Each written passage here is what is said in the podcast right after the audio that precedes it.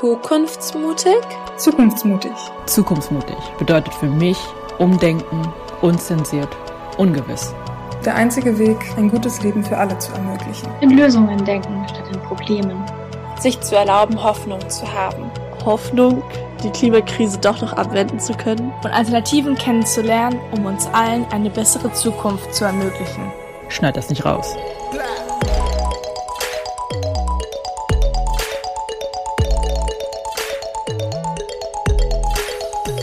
Eine Gruppe junger Menschen, die die Welt ein Stück besser machen wollen. Unsere Zeit ist jetzt. Also wer, wenn nicht wir? Die Zukunftsmutigen. Eine Kampagne der WWF-Jugend.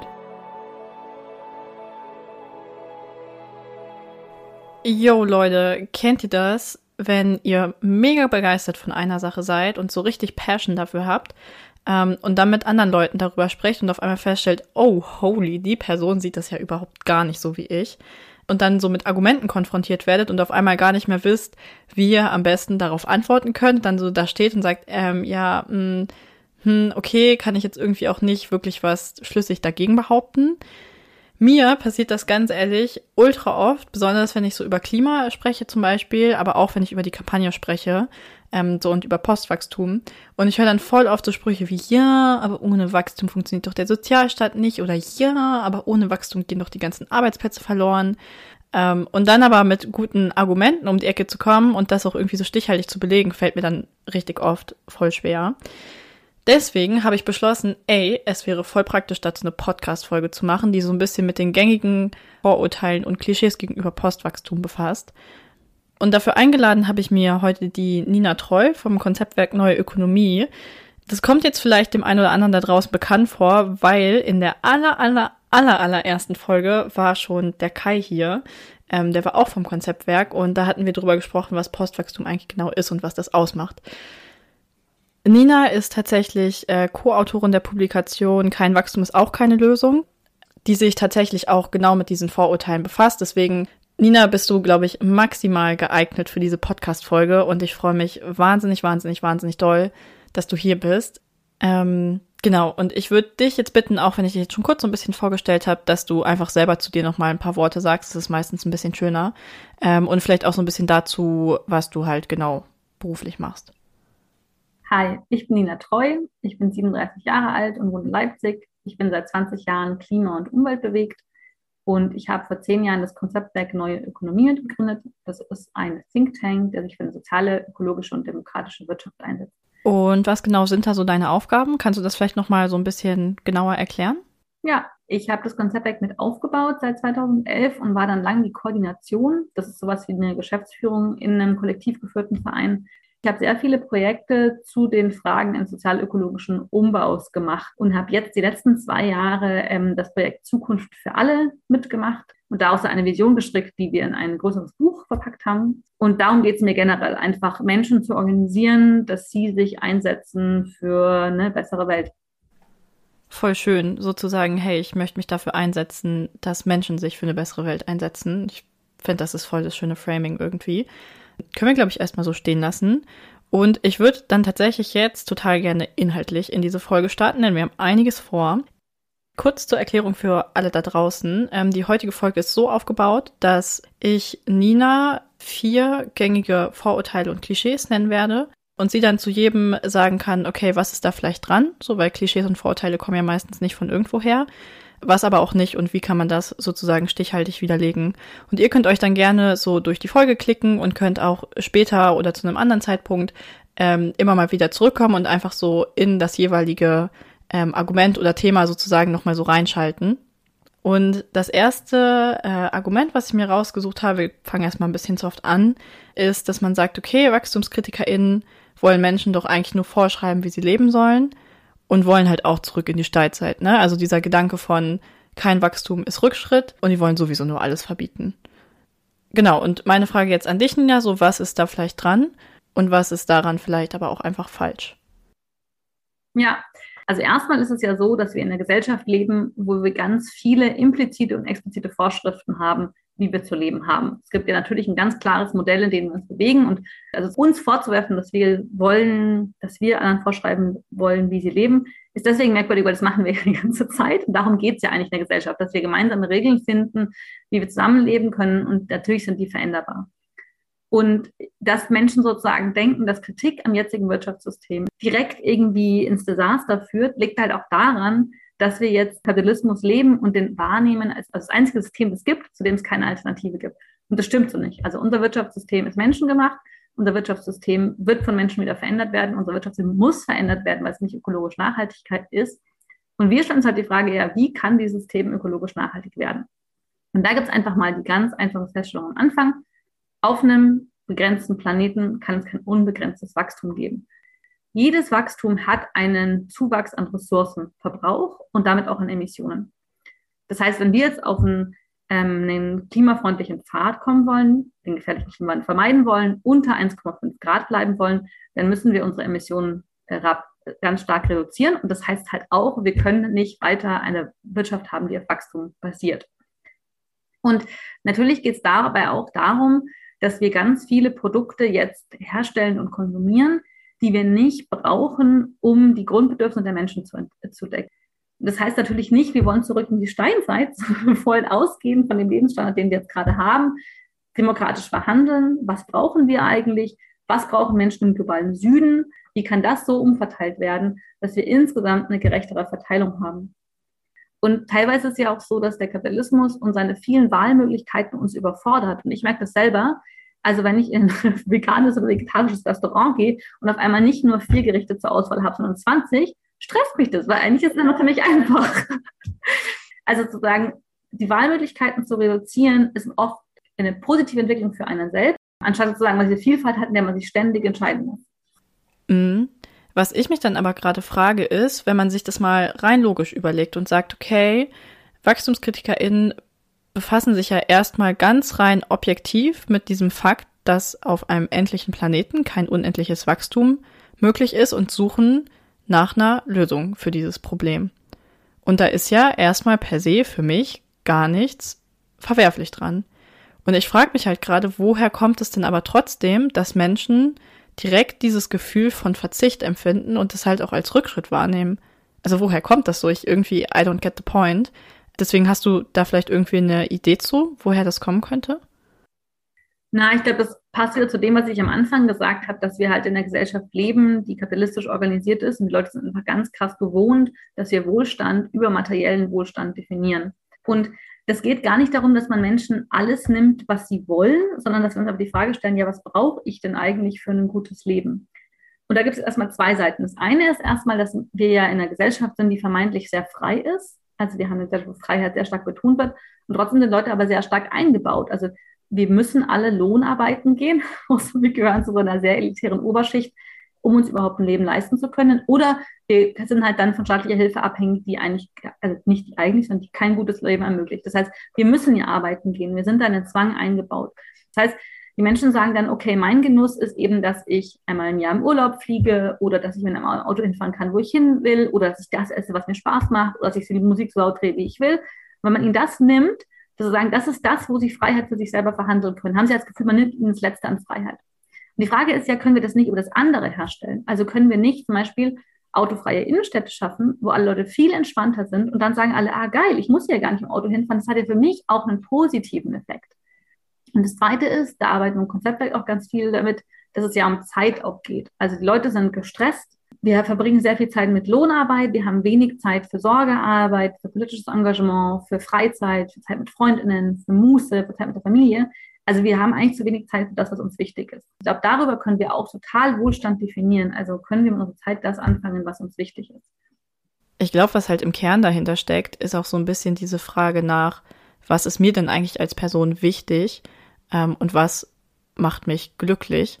Und ich würde mal behaupten, dass die meisten Leute jetzt nicht unbedingt darauf antworten würden, ja, also ich finde es super toll, so 40 Stunden in der Woche zu arbeiten oder ich finde es super toll, keine Zeit für die Dinge zu haben, die mir vielleicht Spaß machen oder die mir Entspannung bieten können oder so. Also ich glaube, da hängt auch ganz, ganz viel vom persönlichen Mindset einfach ab. Ich glaube, es ist halt sozusagen milieubasiert eine ganz unterschiedliche Ansage. Also dieser, es gibt ja viele Menschen in unserer Gesellschaft, die nicht die Wahlmöglichkeiten haben, welche Ausbildung, welches Bildungsgrad streben sie jetzt an, wie viel Geld werden sie zur Verfügung haben. Und das ist oft, was gegen Postwachstum auch ausgespielt Und genau, also Postwachstum ist ein Ansatz für Umverteilung, dass wir sozusagen generell mehr Gerechtigkeit haben. Und natürlich geht es nicht darum, dass die, die sagen, hey, ich habe gerade genug zum Leben oder noch nicht genug zum Leben, dass die noch weniger haben, ne? sondern dass wir generell das besser verteilen. Oh mein Gott, ja, so wichtiger Punkt. Danke auf jeden Fall, dass du es an dieser Stelle nochmal mit eingebracht hast. Das ist natürlich absolut was, was man auch immer im Hinterkopf behalten muss. Ähm, und tatsächlich knüpft das jetzt auch richtig, richtig, richtig gut an mein zweites Argument an. Was ich nämlich auch häufig höre, ist, dass man oder dass gesagt wird, dass Degrowth oder Postwachstum halt eine Blase von jungen, weißen, privilegierten BildungsbürgerInnen ist. Und wenn ich mich jetzt mal anschaue, trifft halt alles davon zu, was mir irgendwie das Gefühl gibt, okay, ich glaube, an diesem Klischee ist was dran. Trotzdem interessiert es mich aber voll zu wissen, wieso deine Meinung dazu ist.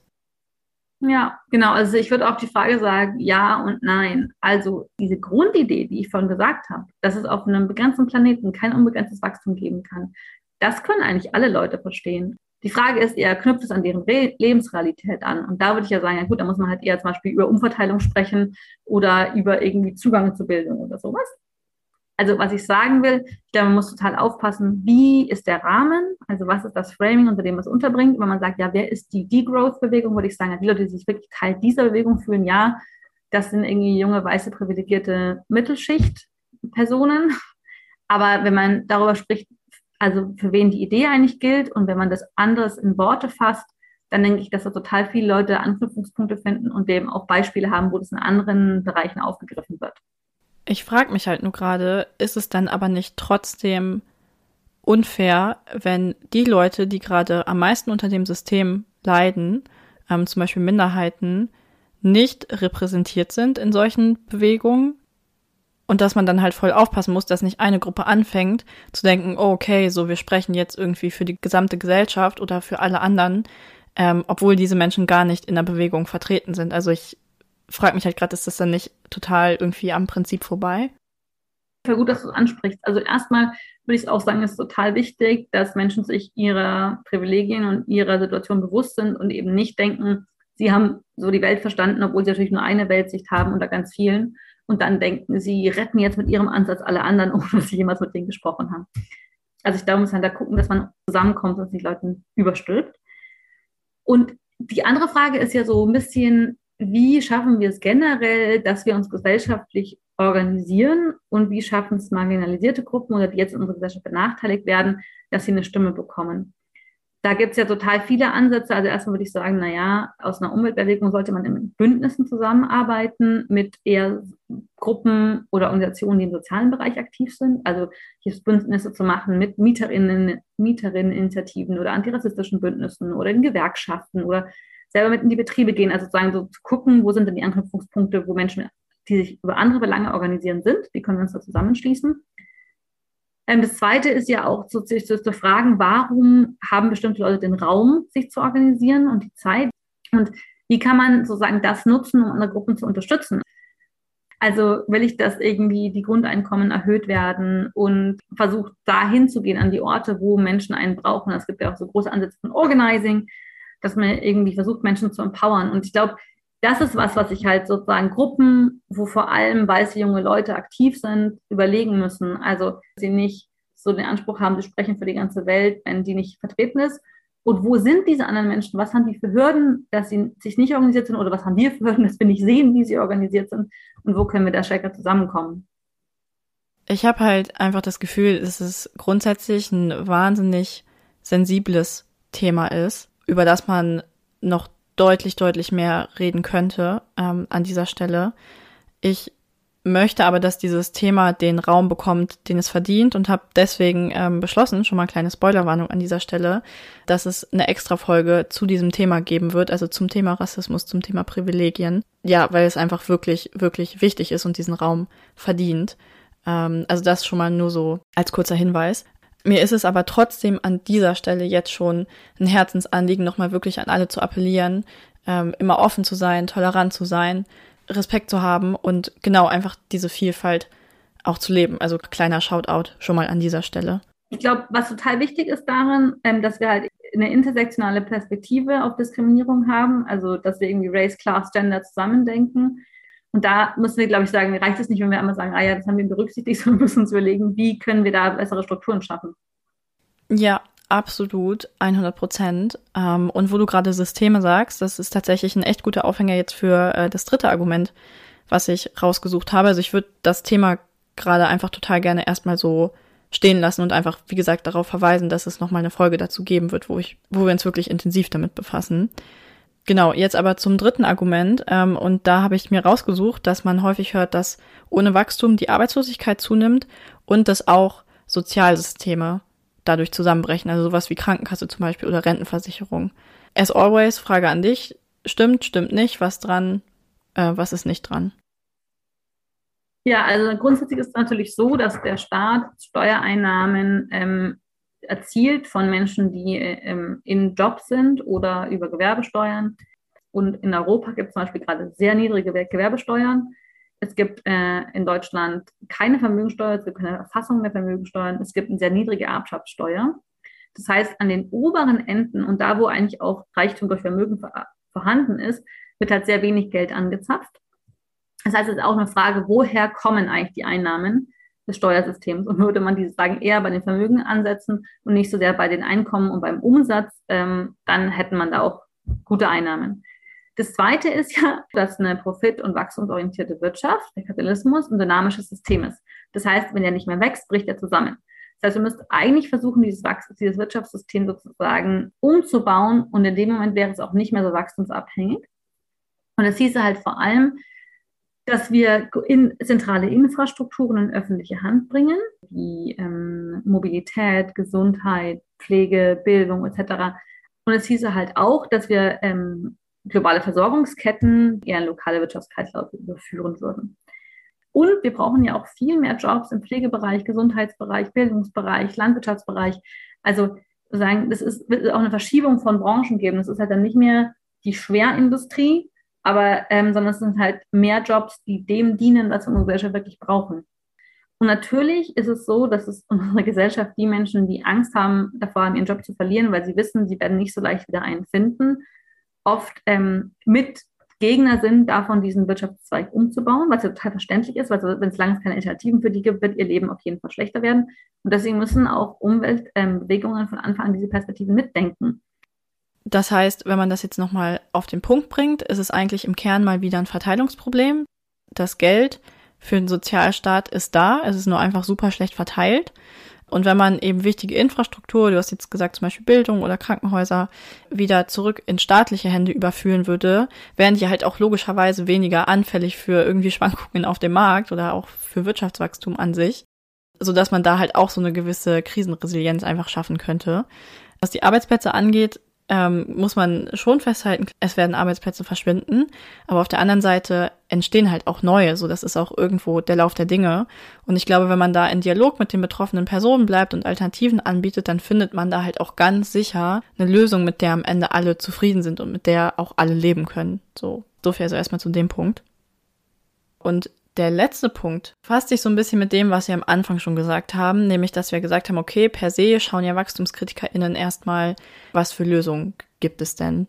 Und eine Lösung, die häufig genannt wird, ist grünes Wachstum. Also, dass man sagt, okay, ja, wir können doch aber so weitermachen wie bisher. Und wenn wir halt schaffen, dass unser Wachstum grün wird, also dass die Wirtschaft nachhaltig agiert und häufig wird da, fallen da so Begriffe wie klimaneutral oder CO2-neutral, dann haben wir doch das Problem gelöst.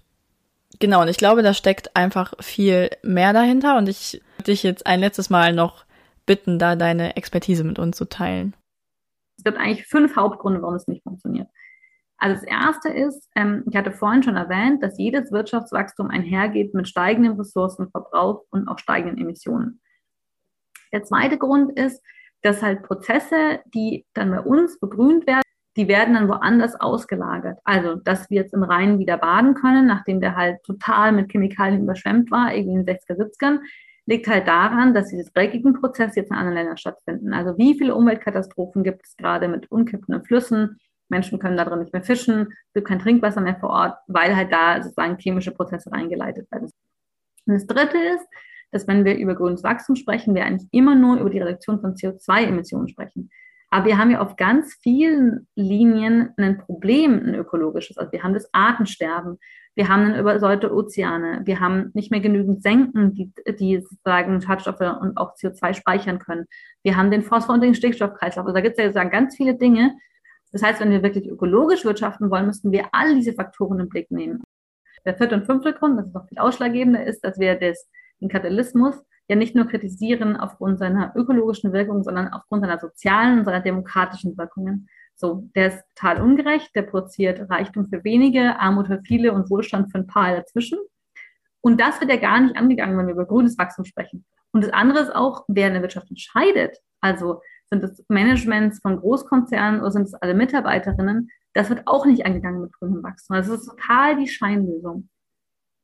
Das heißt, Takeaway Message hier ist eigentlich, grünes Wachstum ist echt nichts anderes als ein, ja, weiter so wie bisher, weil es einfach total viele wichtige Dinge wie andere Umweltfaktoren ähm, oder auch so psychische Gesundheit, ne, das uns einfach Wachstum stresst, ausklammert. So, das heißt, man kann das eigentlich nicht als wirklich gute langfristige Lösung sehen. Genau. Und damit äh, tatsächlich virtuelles Cut an dieser Stelle. Äh, wir sind durch mit unseren vier Argumenten. Jesus Christ, das ging echt flott dieses Mal. Wenn ihr noch Fragen zu irgendwas habt oder euch mit irgendeinem Punkt nicht ganz wohl fühlt, könnt ihr uns auf jeden Fall immer auf Instagram schreiben und sagen, hey, ich habe die Podcast-Folge gehört zu dem und dem Argument, da habe ich aber die und die Frage oder ich will das und das noch loswerden. Könnt ihr immer gerne tun. Nochmal herzliche Einladung auf jeden Fall an dieser Stelle. An Nina, dich jetzt noch die herzliche Einladung, äh, eine letzte Sache mit uns zu teilen. Ich möchte dich nämlich total gerne noch fragen, es ist jetzt eine persönliche Frage, was heißt für dich Zukunftsmut? Na, Zukunftsmut heißt für mich, dass wir uns nicht entmutigen lassen von irgendwelchen düsteren Zukunftsaussichten, sondern dass wir weiter die Hoffnung haben, dass wir das dann noch hinkriegen und eine zukunftsfähige Gesellschaft noch schaffen. Und vor allem, dass wir uns mit der Kraft, die wir haben, dafür einsetzen und uns nicht einschüchtern lassen von irgendwelchen Negativerzählungen und Leuten, die schon älter sind und denken, das hat alles eh nichts gebracht, weil die Verhältnisse ändern sich ständig und wir können sie beeinflussen. Und das lasse ich jetzt wie immer mal ganz unkommentiert stehen und springe direkt zum Dankeschön. Deswegen ja einfach nochmal ein ganz, ganz herzliches Danke an dich, Nina, dass du heute hier warst, dass du die Zeit genommen hast. Man muss halt an der Stelle auch mal kurz festhalten, so ohne Leute wie dich geht's halt nicht. Die sagen, hey, okay, ich mache das ehrenamtlich, ich mache das vielleicht auch außerhalb meiner Arbeitszeit. Ja, deswegen einfach Dankeschön nochmal. Ja, vielen Dank dir, dass du das organisierst und moderierst und dass es dann online geht. Ja, danke dir, voll lieb. Ähm, ich werde ja direkt gleich voll rot. nee, Spaß. Ich finde es einfach nur voll schön, wenn ja Menschen zusammenarbeiten und dann ganz tolle Projekte daraus entstehen. Geht mir einfach immer das Herz auf, muss ich sagen. Und damit sind wir jetzt auch wirklich am Ende. Wir können jetzt voll gerne noch ein bisschen off-topic quatschen und ja, an alle da draußen. Ich hoffe, ihr konntet ein bisschen was mitnehmen aus der Folge. Ähm, wie gesagt, schreibt uns auf Instagram, wenn ihr noch Fragen habt und ansonsten noch einen super schönen restlichen Tag euch. Man hört sich dann zur nächsten Folge. Bis dann. Dir hat diese Folge gefallen und du willst nichts mehr verpassen? Nice! Dann abonnier doch einfach diesen Podcast, empfehle uns deinen Freunden oder folg uns auf TikTok und Instagram. Dort kannst du auch deine Stories und Erfolge mit dem Hashtag Zukunftsmutig teilen. Und denk immer daran, Zukunft ist, was du daraus machst. Die Zukunftsmutigen. Eine Kampagne der WWF-Jugend.